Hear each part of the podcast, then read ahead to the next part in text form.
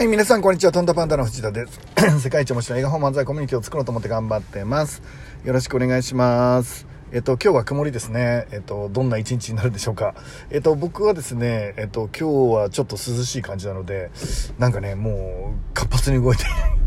いいことが起きんじゃないかなって思っています。さあ今日はですね、えっと、僕がお笑いをやってる理由と、えっと、M1 に向けてのスケジュールについてお話を少ししたいと思っています。で、えっと、まずですね、僕が、えっと、お笑い芸人をやってる理由は、えもちろんお笑いが大好きっていうのはあります。ありますが、えっと、本当にね、お笑いで食べていこうって、お笑いで天下を取ろうっていうふうに、まあ、心から思っていたわけではないんですね。今はもちろん、あの、一番上に行けるぐらいに、えっと、鍛錬を積もうかなとは思っていますが、えっと、研究も重ねようかなとは思ってますが、基本的には、えっと、そこを目指していたわけではないんですね。で、何が起きたかっていうと、えっと、うちの会社、楽人塾は、えー今ね、えっと、不透明な時代に、えー自分たちがね自由を手に入れてるわけですよね、えっと、日本国民あるいは世界の人たちが今回のコロナで加速しましたけど、えっと、要は自分自由を得ている。つまり会社に行かなくてよくなったり会社っていう組織が、えっと、意味があるんだろうかっていうあそこに集まることが意味があるんだろうかみたいな感じでね自宅で、えっと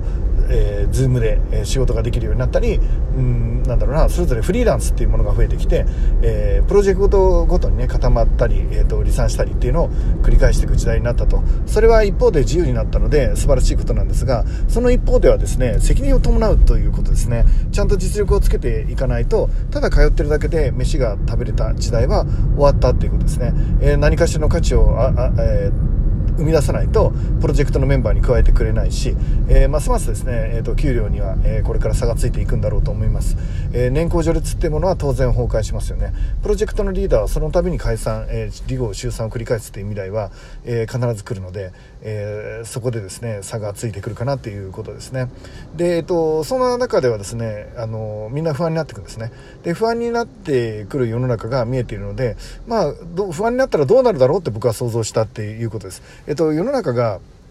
まあ、自由になる。とともに、えっと、責任を自分で取らなきゃいけない。つまり自分で考えなきゃいけないっていう状態になるとこれはですねみんなストレスが大きくかかってくることは間違いないなって、えっと、一定数の人は嬉しい世界だし一定数の人は多分ですね求めてない世界だと思います。でその中で不安になって、えっと、心が病んでいってしまう苦しくなってしまうっていう人が増えてくる可能性もあるということですね。で、えっと、一方で自由なので本来だったら、えっと、自由がなくて精神的に病んでた人たちが、まあ、病まなくてよくなるっていう方向もあると思います。で両方いい点があるんですがその病んでしまう人たちをですね、えーつまり責任があって自分で考えなきゃいけないっていう世界から取り残されてしまう人たちも中にはいるわけですね。で、えっと、そういう人たちを、まあ、救っていく必要があるわけですけどそんな時代にですね、えっと、どういうことができるんだろうって、まあ、考えたんですね。で一つはですね、えっと、お金に関して言うとベーシックインカムとですねつまり、えっと、収入が権利化されてくる必要がある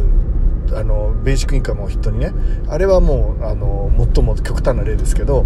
えー何もしなくてもお金が入ってくるっていうのを、まあ、ベーシックインカムの場合は、えー、と国が補助してくれるわけですが、えー、と収入を権利化していくっていうのは間違いなく流行るだろうと,、えー、と行かなきゃいけないやらなきゃいけないっていう仕事をなるべく減らすことで、えー心にゆとりを持たすっていう世界観にね、まあ、当然人間はなっていくんだと思っています。価値の生み出し方っていうのを、まあえードラマチックにドラスティックにですね大きく変えていくっていう時代がまあ来てるんだろうなっていうのは一つです。あとはコミュニティですよね。でコミュニティが、えー崩壊していくんですね。えっ、と大きな単位で言うと僕らは日本国民っていうアイデンティティをおそらく持っています。それから、えー、と家族っていうのでね、えー、と藤竹っていうあのその家ごとのね、えーアイデンティティもまあちょっと崩壊しつつありますが基本的には持ってるということですね。でその間のところがないとですね人って落ち着かないんですよね、えーもうちょっと狭い範囲です、えっと海外だったら、えーあの地域住民地域だったり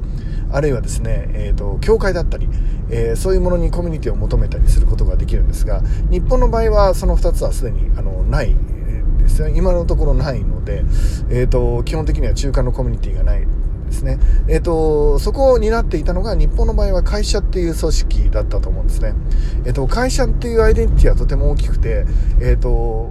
自分をあの自己紹介する時に何々社のなんとかですっていう表現をずっとしてきました。例えば、えーと、僕だったら NTT の藤田ですって、えー、で NTT を退職した後は元 NTT の藤田です、えーと、うち奥さんだったら、えーと、NTT の藤田の奥さんです。子供だったら NTT の藤田さんの子供です、えー、と常にですねその NTT のっていうのが入ってきてってた時代があったと思うんですよね。今それが崩壊しているので、まあ、終身雇用も安定しないし、えっ、ー、と、まあ、30、40、50ぐらい、もうプロジェクトごとに、えー、雇われていく人の給料がドーンと上がって、そういう生き方も増えてくるだろうし、えー、いわゆる会社に対してアイデンティティを持ってる人っていうのが、まあ、だいぶ減ってきたんじゃないかなっていうことですね。で、そういうことになると、まあ、当然ですけど、心が不安定になってくるので、この、えっ、と、コミュニティがですね、ここから、えー、人間にとって必要になってくるはずなんですね。えっと、心を安定させるために所属アイデンティティっていうのがとても重要になってくるので、そのコミュニティをどう創出するかっていうのが人の心を安定させるために一つ重要かなっていうふうに思っています。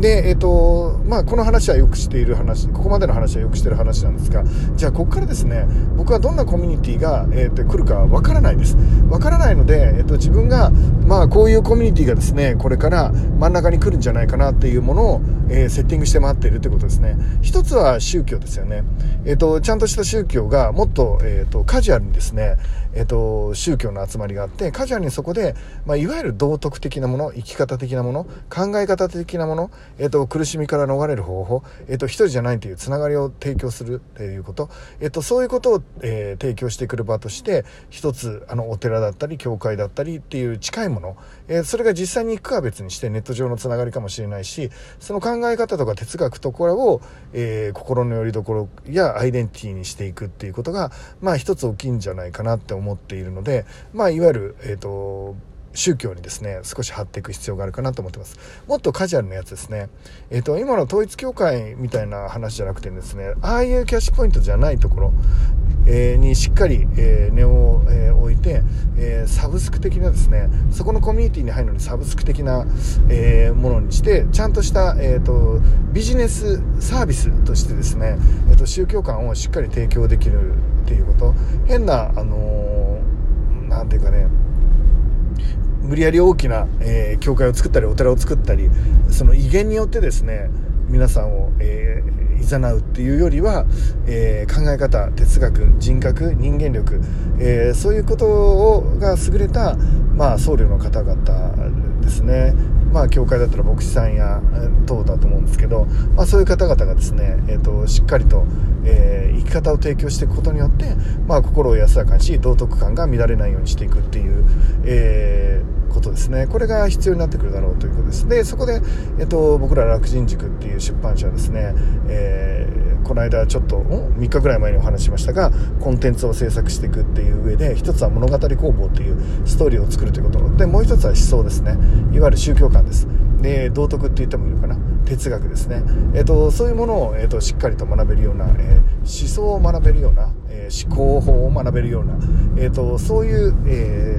ものが必要になってくるっていう準備をしているってことですね。で一つは宗教という塊ができるでしょう、えー、それからですね他としては、えー、家族っていうコミュニティを、えー、しっかり安定させるっていう、えコミュニティ所属の充実感っていうのが必要になってくるでしょう。そこで僕らは結婚相談所っていうのを作るわけですね、えーと、しっかりしたコミュニティを家族で作れるようにする、えただお金のためにつながっているっていうわけでも、えなくちゃんとそれぞれがリスペクトしていく。えーと、結婚当初のようなですね、えーと、本当に情愛のような、つまり性欲の塊みたいな頃のものとは違うかもしれないけど家族としてしっかりお互いをリスペクトし大切にして生きていくっていうのを長期にわたって、えー、行えるような夫婦間だったり家族間だったり、えーと、そんなことを、えー、とみんなで学べたらいいのかなって思っているので、まあ、結婚相談所っていうものをちょっと作ってみようでこれはいわゆる結婚研究所に近いのかもしれないですね、えー、と何がもって幸せなのかを研究したりするっていうことになるということですね。でえっ、ー、とその、えー、2つ、えー、の流れとですねもう1つがですねえーと、人生を変えていく自分で変えていく力が必要になるわけですよね。人生を変えていくためには、えー、何が必要かって言ったら、えーコミュニティが必要、コミュニティが必要じゃない。挑戦が僕は必要だと思っていて、えっと、何かに挑戦することによって人って成長速度が上がっていくし、何かにチャレンジしてハマっていくことによって、まあ、えっと、人生をですね、大きく変えていくことができると思っているんですね。で、なので、その挑戦っていうキーワードを真ん中に置いたコミュニティがこれから生まれてきた方がいいと思ってるんですね。自分で人生を、え決めてデザインし、変えていくってことですね。そこで僕はライフデザインという本を出しながら、まあ、挑戦っていうものをど真ん中に置いてね、えっ、と、自分との対話と挑戦っていう2つの軸を持った、えー、生き方を提案している本なんですね。で、えっ、と、だ、えっ、と、っていう本を提供してるんですが、その挑戦っていうものがね、ただ何していいか分かんないし、どうしていいか分かんないっていうのがあるので、えっ、と、挑戦を真ん中にいて、挑戦っていうものに価値を置いて、挑戦っていうものを評価するようなコミュニティを作ろうということが、もともとあったんですね。あ、今日ちょっと長くなっちゃった。ごめんなさい。えっ、と、っていうことですね。で、っていうことなんです。で、いうことで、えっ、と、今回、えっ、と、M1 に出ると繋がらないですね。この間あるんですけど、えっ、と、これ以降はですね、えっ、と、ちょっと、えまた、明日ですね、お話をしていけたらいいかなと思ってます。時代感はそういう風に僕は捉えてるっていうことですね。えっ、と、アイデンティティやコミュニティを得るために楽人塾は存在し、えっ、と、それを皆さんに提供していくっていうことになるんですけど、えっ、と、その、えー、一つが家族だったり、えー、するということです。そして一つが、えー、えっ、と、なんだっけ、